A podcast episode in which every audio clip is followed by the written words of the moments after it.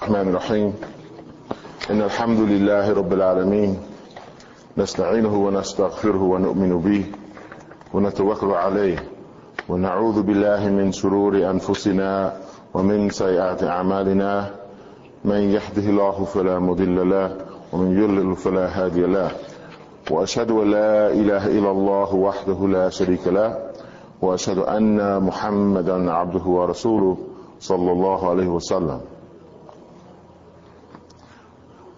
يقول الله في القرآن الكريم يا أيها الذين آمنوا اتقوا الله حق تقاته ولا تموتن إلا وأنتم مسلمون. يا أيها الناس اتقوا ربكم الذي خلقكم من نفس واحدة وخلق منها زوجها وبث منهما رجالا كثيرا ونساء. واتقوا الله الذي تساءلون به والأرحام إن الله كان عليكم رقيبا. يا أيها الذين آمنوا اتقوا الله وقولوا قولا سديدا يصلح لكم أعمالكم ويغفر لكم ذنوبكم. ومن يطع الله ورسوله فقد فاز فوزا عظيما. أما بعد فاعلموا إن إن خير الكلام كلام الله وخير الهدي هدي محمد صلى الله عليه وسلم وشار الأمور محدثاتها وكل محدثات بدعة. وكل بدعة ضلالة وكل ضلالة في النار والعياذ بالله. My dear brothers in Islam, please, if you would, let us come closer, inshallah ta'ala, and let us, inshallah, spend a few moments together and pray that Allah subhanahu wa ta'ala would make this a moment of increasing our iman, inshallah. When the Sahaba and Sahabiya Rasulullah sallallahu alaihi wasallam, anhum, when they would gather, they would come together and say, let us come together for an hour to increase our iman. So inshallah ta'ala, we would like to take benefit from this time and hope that Allah will bless us to gain from our short talk tonight, inshallah. And I pray, Ya Rabbi aslah li sadri wa yassir amri Before I begin, I would like to in- inform those who had requested yesterday for a copy of the uh, lecture or the paper that we read from yesterday on the topic of marriage to the women of from the people of the book. I'm going to ask if we can make some copies here or uh, tonight, or at least one copy that can be duplicated, and you can get it uh, as you like, inshallah ta'ala. You can scratch that, that number off there. So. Uh,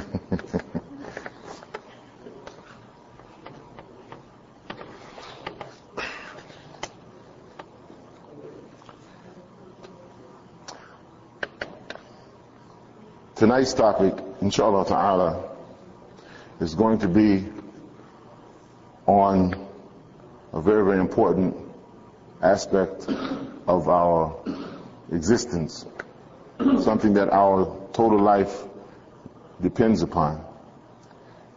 And I want to talk about this topic, and that is the sound heart and the importance of the sound heart, of course, with reference from the authentic evidences of our deen, of Quran wa Sunnah, and then I will be making reference to this subject from a book entitled The Path of, to Guidance by Imam Ibn al-Qayyim al-Jawziyah, rahimullah.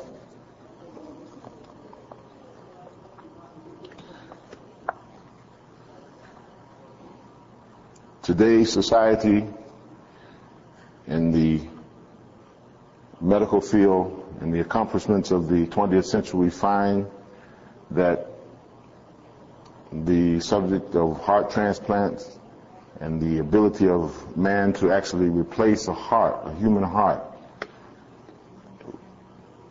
has become almost commonplace. A few years ago, before this ability was achieved, when it was first done, it was an amazing event that we almost regarded as a miracle. I remember when the South African doctor performed the heart transplant, the first heart transplant. It was something that had never been achieved before. But today, it's a common occurrence.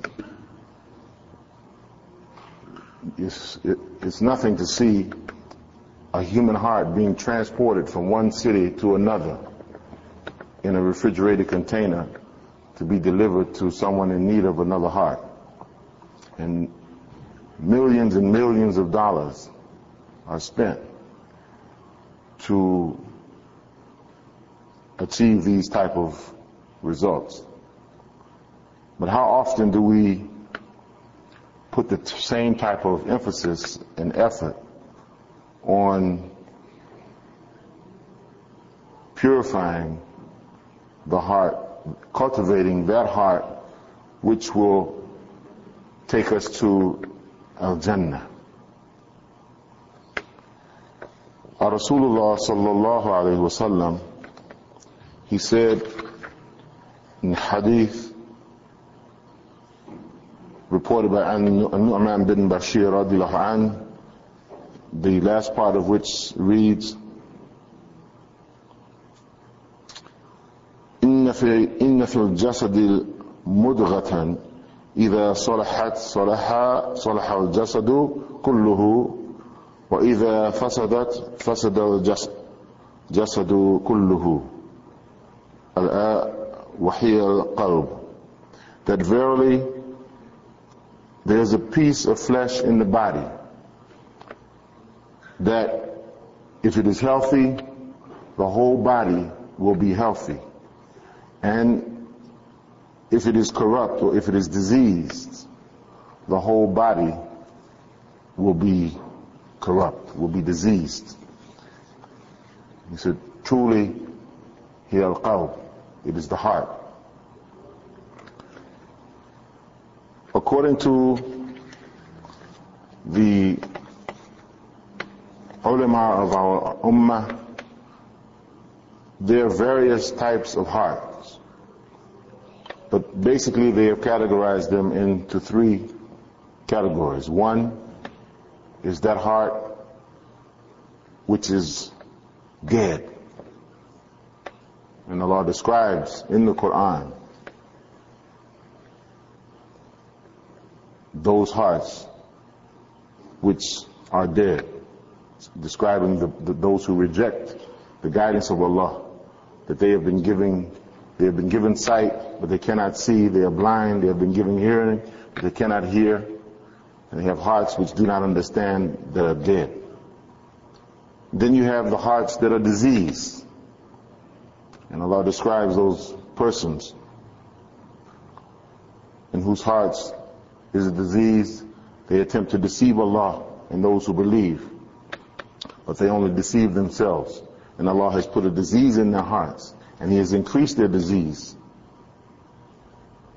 And then you have the third category of hearts, which is the qalbin salim. Qalbin salim. We find in Surah Al-Shu'ara a prayer of النبي إبراهيم عليه السلام.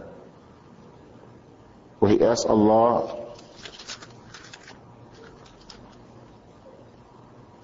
ربي حب لي حكما وألحق وألحقني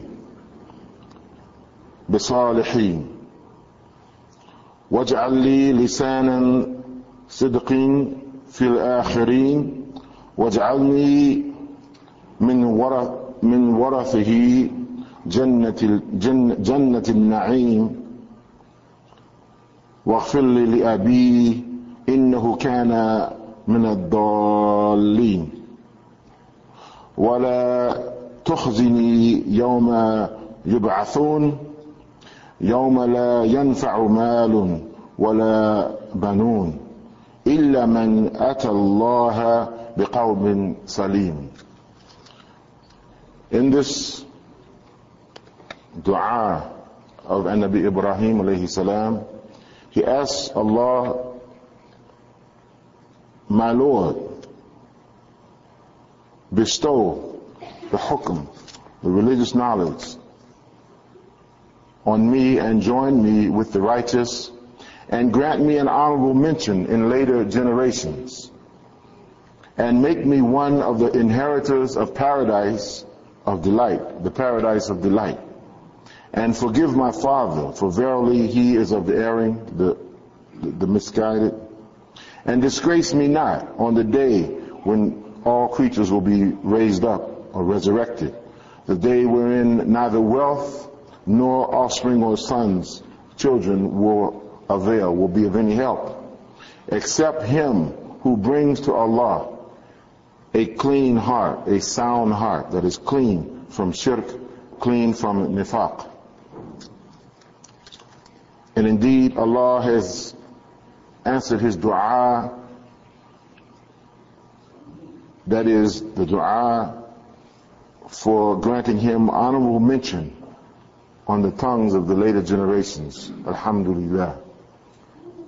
And even though the Prophet Ibrahim alayhi salam, he made this dua thousands and thousands of years ago. Allah subhanahu wa ta'ala responded to his dua by giving us the Durur al-Nabi, Salat al-Nabi, اللهم صل على محمد وعلى آل محمد كما صليت على إبراهيم وعلى آل إبراهيم إنك حميد مجيد. So, in this short dua, and of course we know that Allah did not forgive his father, Azar, for his shirk. But he did answer most of the dua, and he answered it in his own time. So this teaches us about the importance of being patient with our dua. Sometimes we ask of Allah, and we think that we should get the answer or the response right away. But we have to be patient and know that one of three things will happen when we make the dua. One, that Allah subhanahu wa ta'ala will answer our dua and give us what we ask. Or two, He will delay the response. He will delay giving to us what we ask for and give it to us in the Jannah. Or three, He will avert some calamity, some fitna from coming upon us. So we have to demonstrate patience, inshallah ta'ala, as the Prophet Ibrahim demonstrated patience. And now his name is remembered on the successive generations. Alhamdulillah Rabbil Alameen. Alayhim as-salam.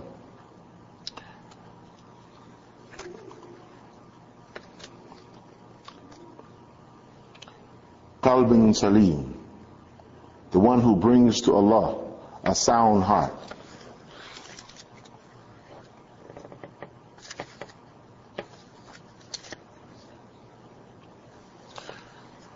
Ibn Qayyim al-Jawziyah, rahimullah, has said that the sound heart is one which is secure. It is safe from shirk, from associating partners with Allah from hatred, from jealousy, from envy, from covetousness or desiring what others have, from kibr, from pride, and from the love of world and leadership. It is a heart that is safe from every harmful thing which distances itself from Allah subhanahu wa ta'ala. And it is safe from every type of doubt that contradicts the information given to us from Allah subhanahu wa ta'ala, the wahi from Allah. He says that this heart, it is safe from every desire that opposes the commands of Allah subhanahu wa ta'ala. And from every wish that competes with what Allah subhanahu wa ta'ala intends for his slaves. It is safe from those things that cut, off, cut it off from Allah. So this sound and this safe heart, it is in Jannah in this world, It is in a paradise in this world, and it is also in a paradise in the barzakh, that is in the in the grave, the, the waiting period in the grave, as well as in the paradise on Yom Qiyamah, in the day of resurrection. He goes on to say that the heart's safety and soundness cannot be perfected absolutely until it is secure from five things. One, from shirk, which nullifies tawheed. And we know that we have major shirk and minor shirk. Major shirk such as worshipping others besides Allah, seeking aid and assistance and guidance from others besides Allah subhanahu wa ta'ala, giving what is due to Allah subhanahu wa ta'ala to created things. And then we have types of minor shirk such as araya, uh, uh, uh, showing off, doing things to be seen. So these things nullify the tawheed in the heart. And the second matter which the heart must be protected from in order to be qalbun salim is from the innovation, from the bid'ah which opposes the sunnah.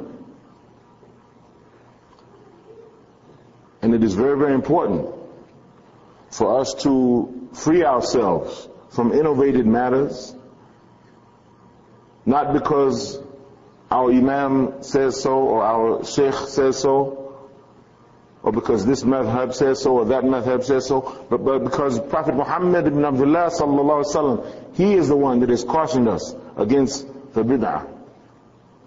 And why is this an important matter? Sometimes we think that maybe we spend too much on this topic of bid'ah. But we have to guard against this because the Prophet Muhammad sallallahu alaihi wasallam, he would mention this in every khutbah to warn his ummah against the innovation. Because when you have an inno- when you have an innovation, when you practice an innovation, when we practice something that is not in the in accordance with the Quran and the Sunnah, we're doing something that is not legislated by Allah subhanahu wa ta'ala or His Prophet Muhammad sallallahu alaihi wasallam. In fact, it has been said that the one who innovates a matter in Allah's deen, that he is in a worse situation than the, than the sinner, than the one who commits sin. And for sure Allah subhanahu wa ta'ala has said that all of us are sinners. That all of us, we commit sins. Big sin, little sin. But the best of the sinners are those who make tawbah, who make repentance to Allah, who return back to Allah subhanahu wa ta'ala. But the one who, who innovates in Allah's deen, he's thinking that he's doing something right.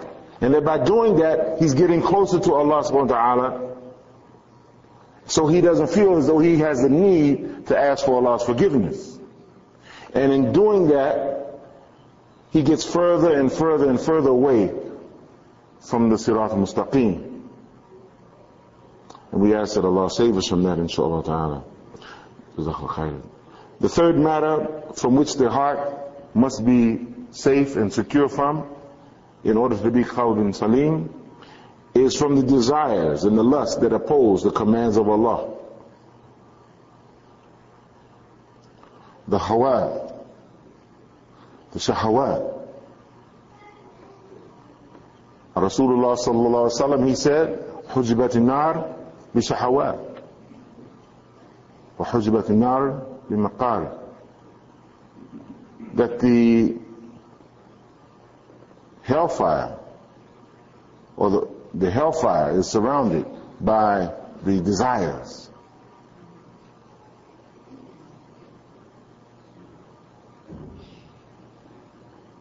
And the Jannah is surrounded by the,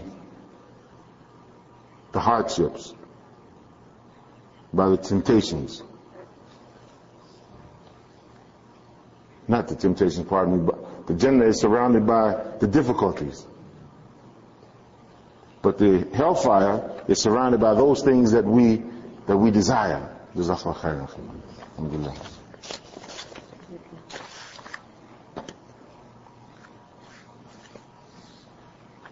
So we have to guard against the desires of ourselves.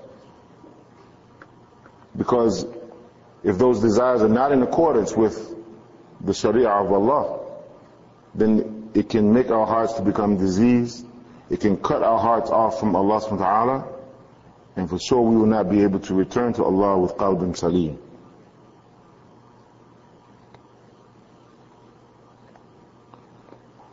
The fourth matter from which the heart must be protected from is from heedlessness, that is from carelessness, from not heeding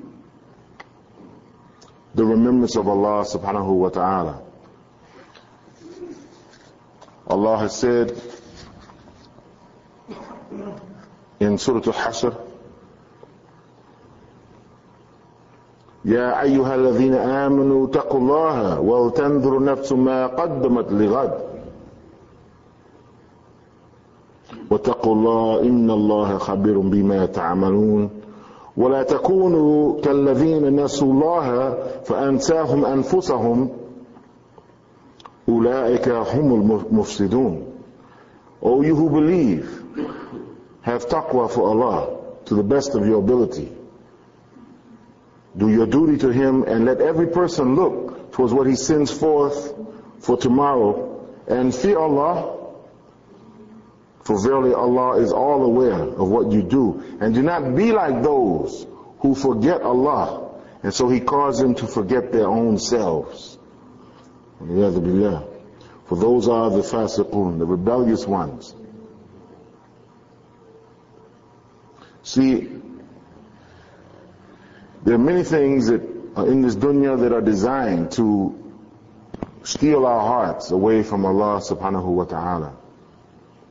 And we have to know that unless we protect this heart, the word qalb also has a, the meaning of something that vacillates, that's, that's not really firm. You know, it can go with various influences. You see, whatever's strongest today, it'll go with. And so we have to really be very, very careful to guard the heart. Because if we are not careful to guard it, to protect it, by dhikr, by remembrance of Allah subhanahu wa ta'ala, and as Allah has said, and as we've mentioned during our visit, alhamdulillah, the, the best way to safeguard the heedlessness of the heart, to prevent the heart from being unmindful and for, forgetful of Allah. As Allah says, الَّذِينَ آمَنُوا وَتَطْمَعِينُ قُلُوبُهُمْ بِذِكْرِ اللَّهِ أَلَا بِذِكْرِ اللَّهِ تَطْمَعِينُ قُلُوبُ Those who believe and in whose hearts find satisfaction with the remembrance of Allah. For verily it is with the remembrance of Allah that the hearts find satisfaction. تَطْمَعِينُ قُلُوبُ Alhamdulillah. In fact, this tatma'in this is one of the three stages of the soul. It is the highest stage of the soul. We know that we have, and this, this concept, alhamdulillah, of the nafs, the three stages of the nafs. This is, a, alhamdulillah, this is a remarkable, a remarkable explanation of the human, human being that is found in the Quran given to us over 1,400 years ago. And only just recently, in the 20th century, has modern psychology come up with this idea of the eh, id, the, the ego and the superego. Not to say that this is an exact correlation between that, but Allahu Alam, the first stage of the nafs is nafs al-amara. That nafs that is subjected to his hawa, his lower desires that is driven by the dunya.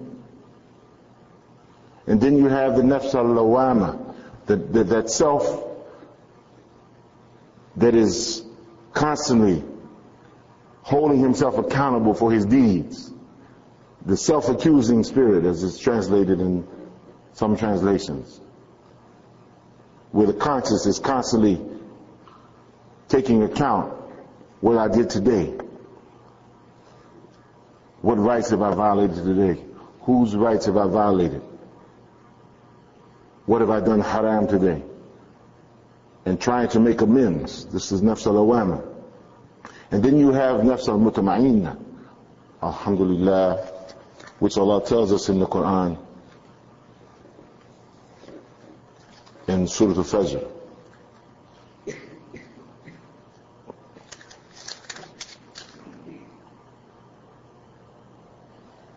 He says, Ya ayyuhan nafsul mutma'inna.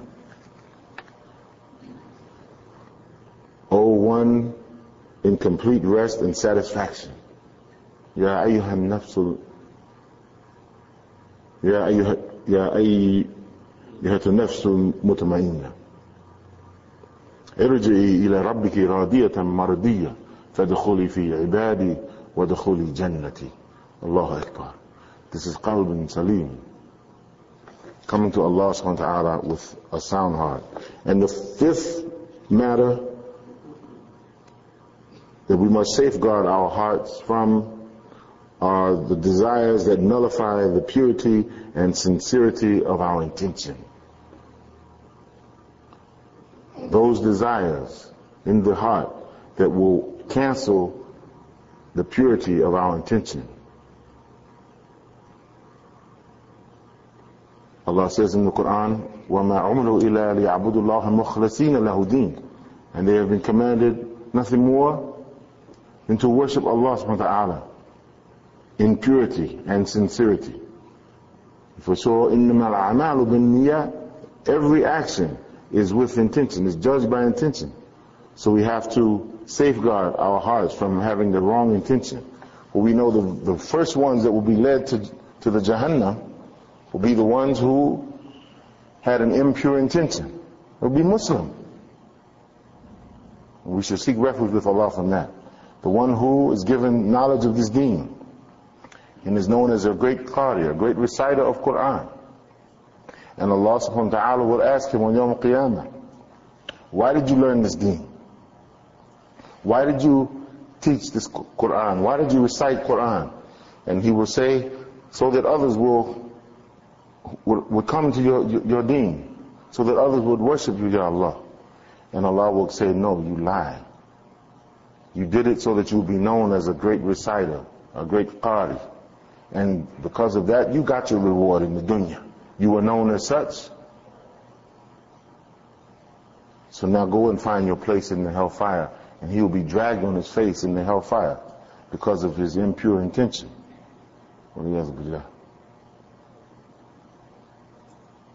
And then the one who is known as a great mujahid, great warrior in the cause of Allah, goes to all of the jihad. And Allah will ask him, why did you engage in jihad? So that your word, Ya Allah, will be held high. So that Islam will be established and be defended. And Allah will say, La, you lie. Go and find your place in the hellfire. Because you only wanted to be known as a mujahid and he will be dragged on his face into the hellfire. And then the one who will be given wealth, he will be given means to material accomplishment. And he will be known as a charitable person, giving out much zakah, much sadaqah. And Allah will ask him, why did you do this? He will say, to alleviate the needy from our ummah. And Allah will say, no, you lie. See, Allah subhanahu wa ta'ala, He is the one that is the reader of the hearts. He is the one in whose fingers are the hearts of all of humanity, and He turns them in whatever direction He so pleases. So, alhamdulillah, we ask Allah subhanahu wa ta'ala at least 17 times a day, Ihdina sirat mustaqim,"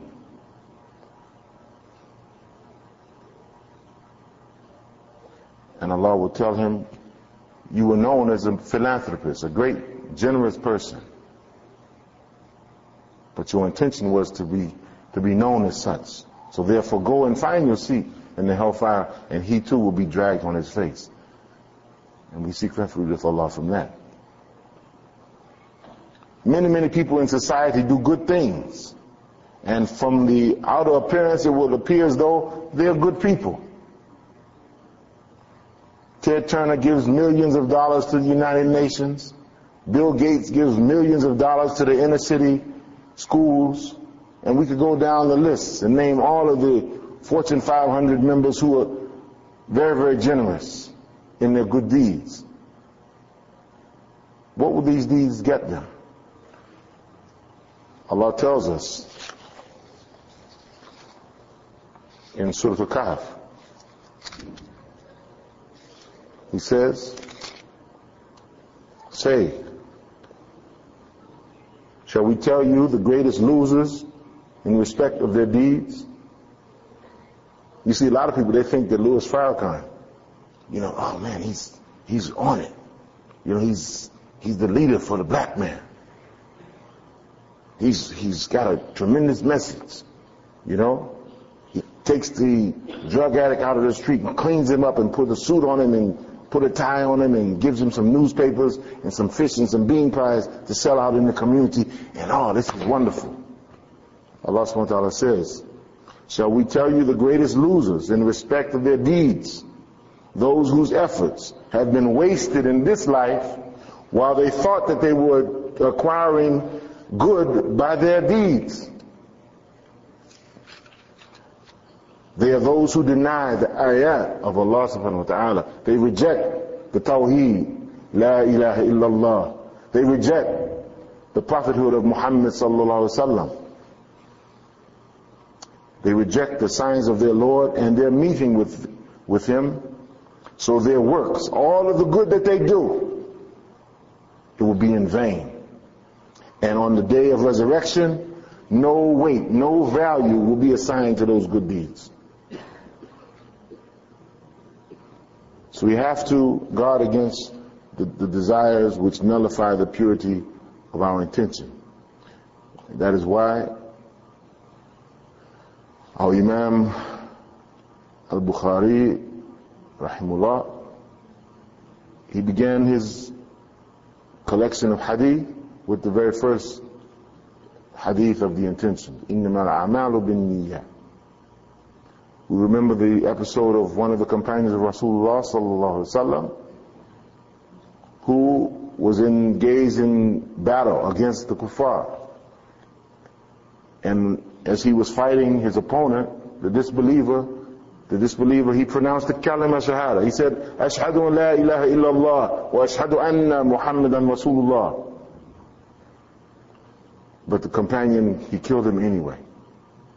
Because he thought that maybe he was just saying it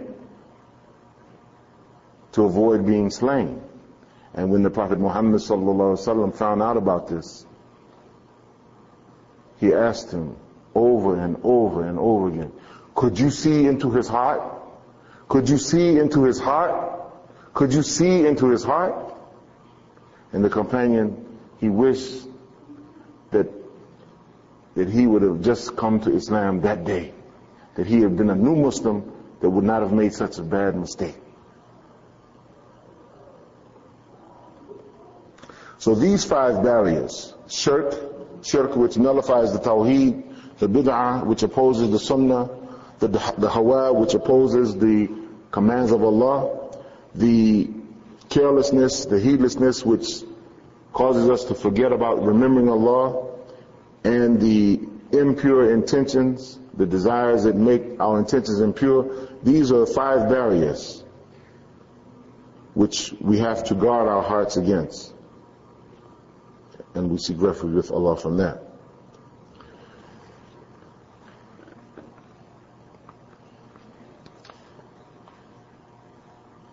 The great Imam Ibn Qayyim al-Jawziyah, rahimullah, goes on to say that the way to attain the knowledge that aids in establishing or cultivating qalbun salim is that first the slave has to ask his Lord for ilman nafi'ah, for useful knowledge. So we have the dua that Allah gives us in the Quran, which we should pray. Rabbi zidni ilma. Rabbi zidni ilma. And the Prophet ﷺ, he used to say, Oh Allah, benefit me with what you have taught me, and teach me with that which will benefit me and increase me in knowledge. That is, in the knowledge of Allah subhanahu wa ta'ala, of His commands, of what He has ordered the mankind. Secondly, we must strive to be sincere in the acquisition of this knowledge. We shouldn't be acquiring knowledge of this deen so that we would be from among those three who will be dragged on their faces. It should be for the pure intentions to purify our hearts, to bring us closer to Allah subhanahu wa ta'ala. Sometimes when we get knowledge, we're like two drivers in the, in the, the dark of night driving towards one another with our bright lights on. And what we're supposed to do, we're supposed to dim the lights, but instead we keep the lights bright and end up in a big wreck. This is how people of knowledge get sometimes. And we have this big fitna now, where people uh, from amongst our ummah have been blessed with knowledge, and now they're, the, they're like those driving down, you see the darkness of Jahiliyyah with their bright lights on, and they, instead of dimming their lights when they see so another student of knowledge coming, they keep their lights bright. Next thing you know, we have a collision, and now people are being thrown off of the minhaj of Rasulullah being called mubtadi'ah, being called kafir, a'udhu being boycotted. This is a great fitna that I believe, wallahi, wallahu alam, that is from the shaitan. Another means to, split, to split the ummah.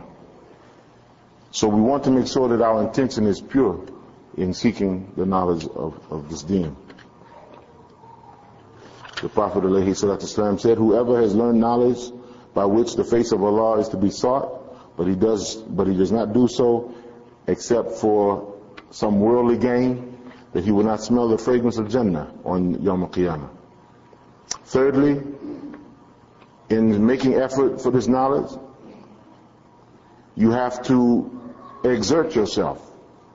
It's not going to come by osmosis. Just because we come to a halaqah or come to the masjid, we read the little Quran, we, we memorize a few hadith. It takes tremendous effort. And in doing so, we have to overcome the nafs al that tends to want to be lazy. I have a terrible habit myself of, you know, being fascinated by so many good books and wanting to read all of them. And then you start one, and before you finish, I go to another one, and I haven't finished that one. Then you go. This is this is not this is not good for someone who is striving to attain knowledge. The ulama advise Get one book and stick with it. Study it. They even encourage us to memorize the books. Memorize Usul Salat. Memorize Aqidat al-Tahawiyya.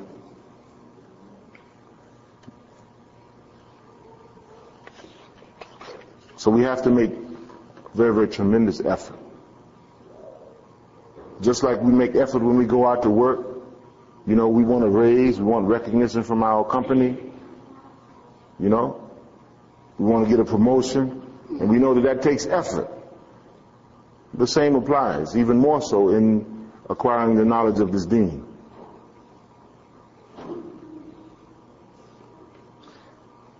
We have to have the true desire and keen interest to do so for the pleasure of Allah subhanahu wa ta'ala. Imam Shafi'i, rahimullah, he has said, Ya you will not acquire knowledge except by six matters. And I will inform you of their detail with an explanation. Number one, with intelligence, with zeal, with striving, with competence and proficiency, and with companionship of a teacher. And a long time. A long time.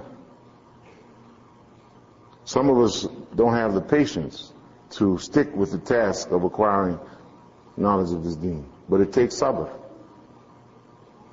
And knowing that we're not going to get it all in one sitting or one year, not even in a lifetime. But inshallah ta'ala, we ask Rabbi zidni ilma and that he give us ilma nafi'ah. Fourthly, regarding the ways of attaining the knowledge that will help us to achieve qalbun salim, is that we must avoid all masiyah as much as we possibly can, avoiding all of the sin and disobedience of Allah by having the taqwa. For indeed, this is one of the greatest, if not the greatest of means. Allah subhanahu wa ta'ala said, the best of provisions is the taqwa The best of provisions is the taqwa. He said in Surah Al-Baqarah, from the longest ayah, وَاتَّقُوا اللَّهَ وَيُعَلِّمُكُمُ اللَّهُ وَاتَّقُوا اللَّهَ وَيُعَلِّمُكُمُ اللَّهُ وَاللَّهُ بِكُلِّ شَيْءٍ عَلِيمٌ That have taqwa for Allah, and Allah will teach you. And this is clear proof and evidence that the one who has taqwa of Allah, that Allah will grant him, inshallah ta'ala, knowledge by which he'll be able to distinguish truth from falsehood. يا أيها الذين آمنوا تتقوا الله يجعل لكم فرقانا O you who believe, if you have taqwa of Allah, He will grant you a criterion to judge, to distinguish between truth and falsehood. Fifthly, in regards to this matter of attaining beneficial ilm, beneficial knowledge, is the encouragement to not be shy, nor be arrogant in seeking the knowledge. To neither be shy at one extreme, nor be arrogant on the other extreme in seeking the knowledge. And this is why Aisha, may Allah be pleased with her, she said, how excellent are the women from the Ansar. Because their shyness and their modesty, and they were shy, alhamdulillah, and may Allah be pleased with them, that didn't prevent them from understanding the deen. Umm Sulaim, radiallahu anha, she said, O Messenger of Allah, Allah is not ashamed of the truth. So is it necessary for a woman to make ghusl when she has the wet dream? And he said, sallallahu alaihi wasallam, if she sees the fluid, and Mujahid said that the shy person and the arrogant one will not learn the knowledge. And finally, in regards to the matter of acquiring the beneficial knowledge that will give us qalb salim, is that we must act upon that which we know. We must act upon that which we know.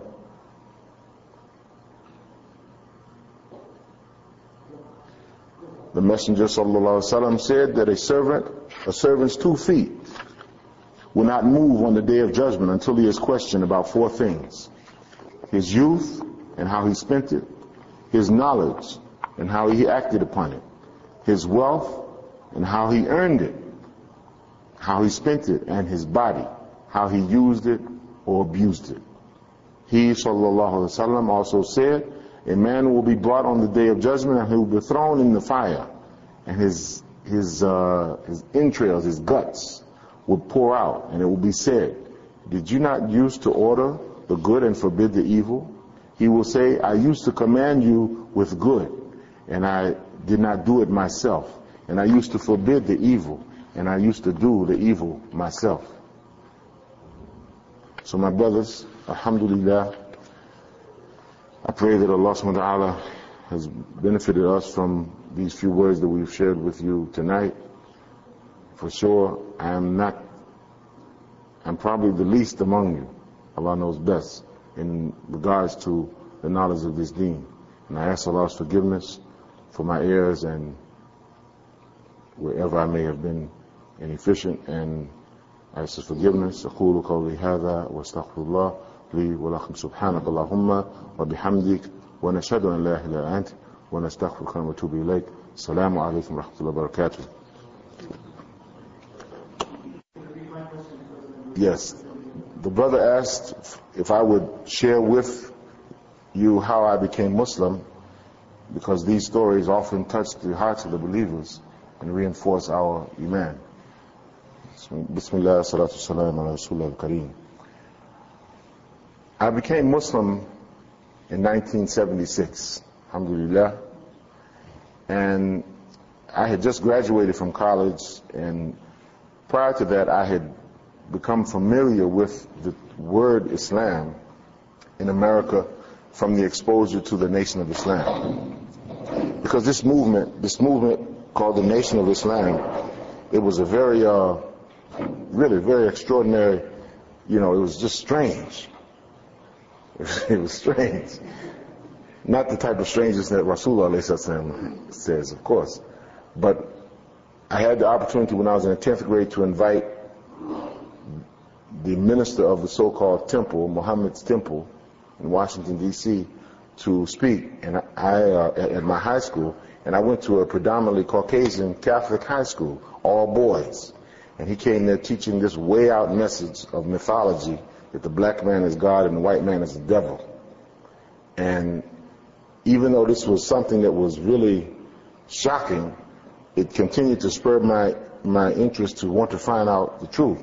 So while I never could accept that doctrine, and I visited their temples and it was just something about it that, you know, your heart couldn't be comfortable with. I remember one day we were out selling the newspaper know, this was supposed to be training. Yeah, the Muhammad Speaks newspaper. And we went in, in Washington D.C. We went up to an old elderly Caucasian lady's house, elderly white lady's house. And I asked the brother, there's a brother with me who's been in, he's a soldier as they call him. I said, what, am I supposed to do? Am I supposed to sell her the paper? She's the devil. Astaghfirullah. no, no, she's the devil. She, she's not going to buy it. Astaghfirullah. I didn't stay with that at all. But I began to study independently during college, you know, about Islam and I, I met Muslims from other countries, and after Elijah Muhammad died in 1975, and his community began to uh, approach the correct teachings of Quran and Sunnah, uh, that's when I took my Shahada, and from then I uh, became involved in the community as it was known at that time, the World Community of Islam in the West, and then it evolved to some other uh, names. But I left that community and became a part of the uh, the broader community of Ahl Sunnah wal Jama'ah in in uh, 87, and I've been there ever since. And I pray Allah keep me on that path, inshallah ta'ala.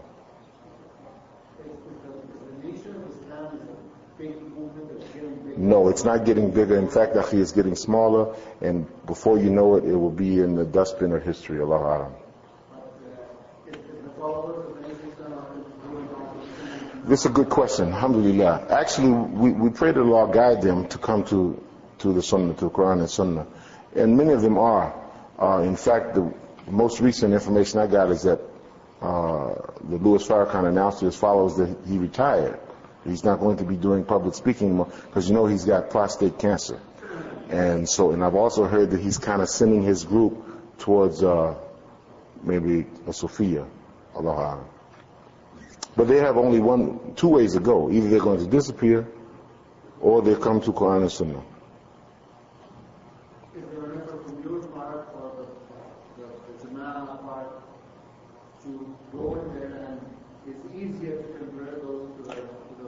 The, the ones who are doing that, yes, the ones who are doing that are the community of, of Muhammad. They're making that effort because a few years ago they kind of came together until death do you part. And, you know, they said that they were going to try to work together. So they're trying to make that effort. But as long as they promote on the back of their newspaper, the final call, you see principles and statements that are in total contradiction to the correct aqidah of Islam, you know, this takes them out of the fold of Islam. As long as they believe that Allah came in the person of a human being, name Fard Muhammad or W.D. Farad or whatever you want to call him, this is pure shirk, major shirk that takes them out of the fold of, of Islam, that put them in kufr. As long as they deny the Qiyamah, Yom Qiyamah, they deny this on their paper. They say that this is a it's, it's not a physical place.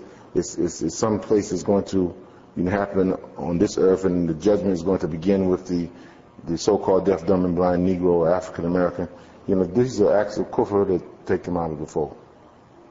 We seek refuge with Allah from that. Yes, Akhi.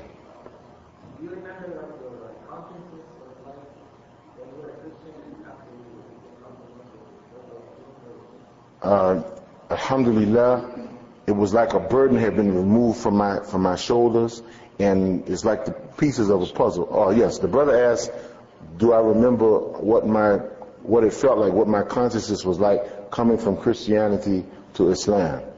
And so uh, uh, I was saying that it, it was as if a burden had been removed, a burden of of ignorance had been removed from, from my mind, from my life, and all the pieces of a, of a puzzle came together. Alhamdulillah. And of course, you know, with that was the, the, the peace, the order, the discipline that comes with Islam. Excuse me? I'm sorry, I, I can't hear you. Did I feel restless? Oh, buddy, I was bouncing off the walls. I wanted to escape from that as soon as possible because it was. It, hmm. I, you know, there was no peace in Christianity. There was always conflict. I mean, you, you know, here you have religious leaders who are who are drinking alcohol. I mean, you know, they go and and I used to be an altar boy. I remember going up in the church with the altar boys after school, playing hide and go seek and then going into the, the sanctuary where they keep the wine. And while I didn't do it, but my friends, they went in the refrigerator and raided the, the refrigerator. And here the priest goes and he drinks this and, and he's, you know, kind of tipsy. I think yesterday we had a kind of tipsy one too at the program, but Allah knows best. no, but it, you know, it, it created more problems than it solved. And one of the problems that it created, because I, my mother, she suffered from a condition called manic depression for mo- most of her adult life. May Allah rest her soul. Alhamdulillah, before she died, she took her shahada. And Allah called her back on Yom Jum'ah fi Ramadan. But persons who have, and I've worked with persons in, who suffer from that disease and experience, you know, various uh, institutional settings, they have they have a, a distorted illusion that, that somehow they they may see themselves as being Mary, or they may see themselves as being Jesus, or they may see see themselves as having you know the baby Jesus in their stomach. So it's caused real serious psychotic problems in the society.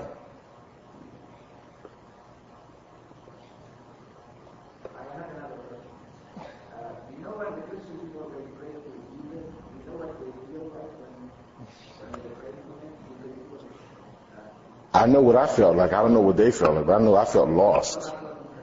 Yeah, he asked, uh, do, do we know what the Christians feel like when they pray to Jesus? I can only imagine that they, they're in a state of emotional euphoria and blindness. Allah tells us in the Quran that they're, you know, summun bukmun You know, because here you're praying to an object, a statue, you know, that's not going to help you in any way.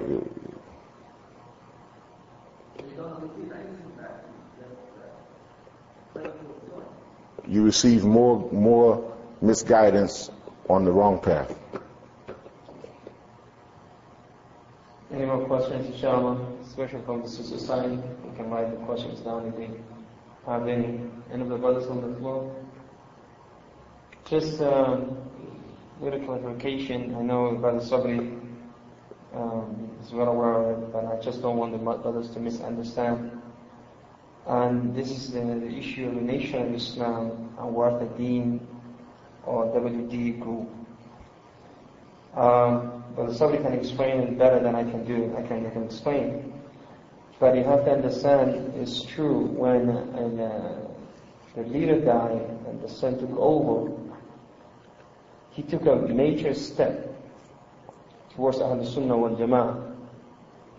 And he had um, abandoned what his father was calling to. Being God, being black, angels being black, everything that we talked about since you talked about since yesterday. And that is a very, it was a big change for the movement itself.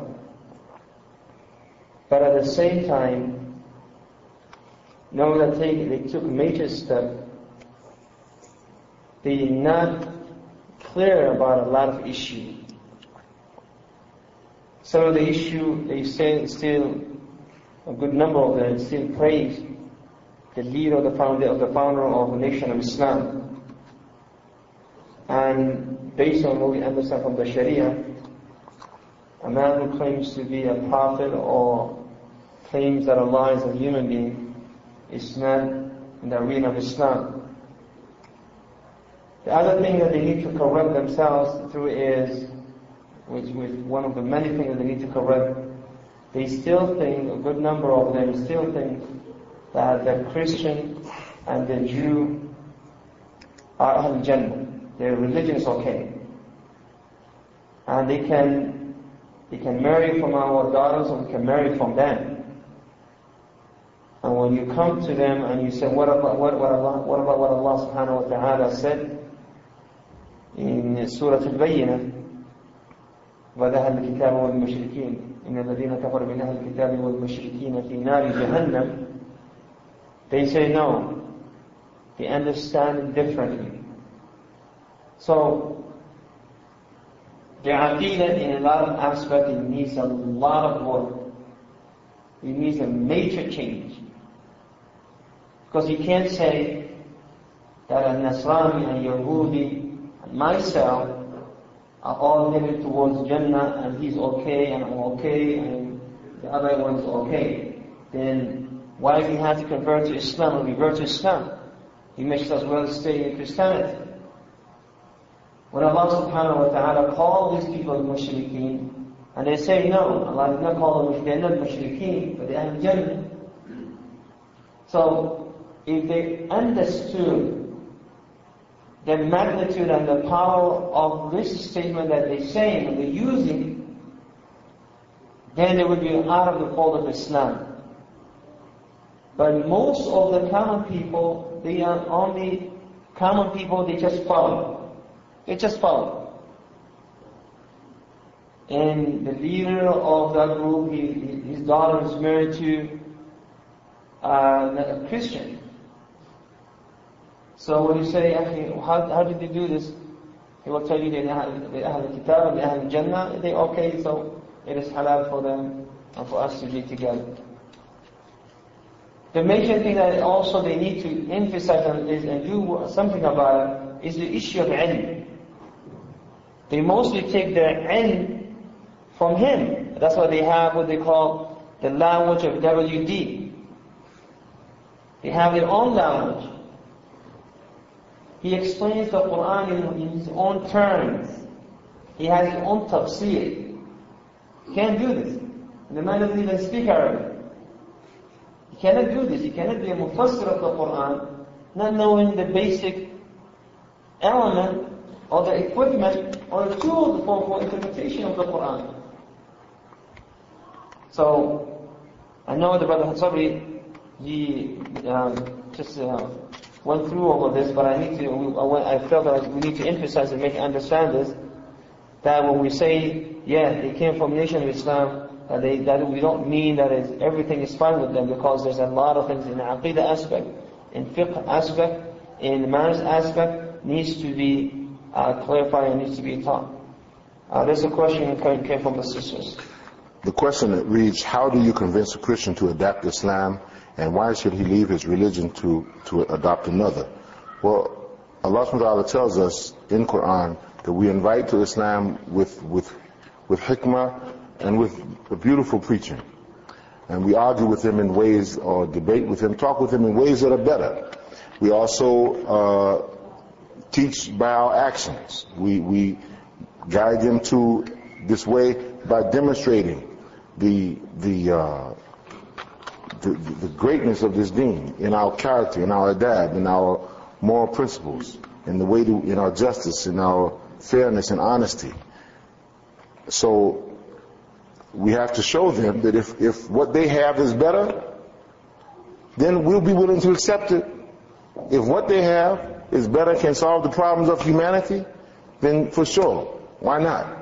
But if we know that what they have will not solve the problems, just like you go into a store and you, you, you, you have the choice of two different types of detergents.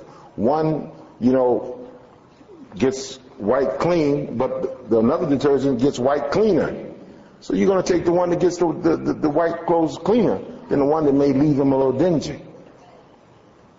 So again, we have to follow the minhaj of Rasulullah for he was the first da'i of this deen, and we convey the message by our words, but more importantly, by our actions.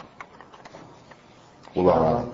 We will conclude here because we one minute for Salat Isha, and inshallah we'll allow brother. Alhamdulillah. Uh, Jazakallah khair. Alhamdulillah. I'd just like to say, uh, Alhamdulillah, I praise Allah for your wonderful hospitality and the few days that you have shared with us, uh, with Brother Hakim Olajuwon, uh, Mamadou Njai, alhamdulillah, who's still here, by the way, and Brother Hussein. We've really enjoyed our visit to Calgary, and we pray that Allah enables, enables us to come back, uh, inshallah ta'ala. We'll make dua for you, and please keep us in your dua as well. I love you for the sake of Allah.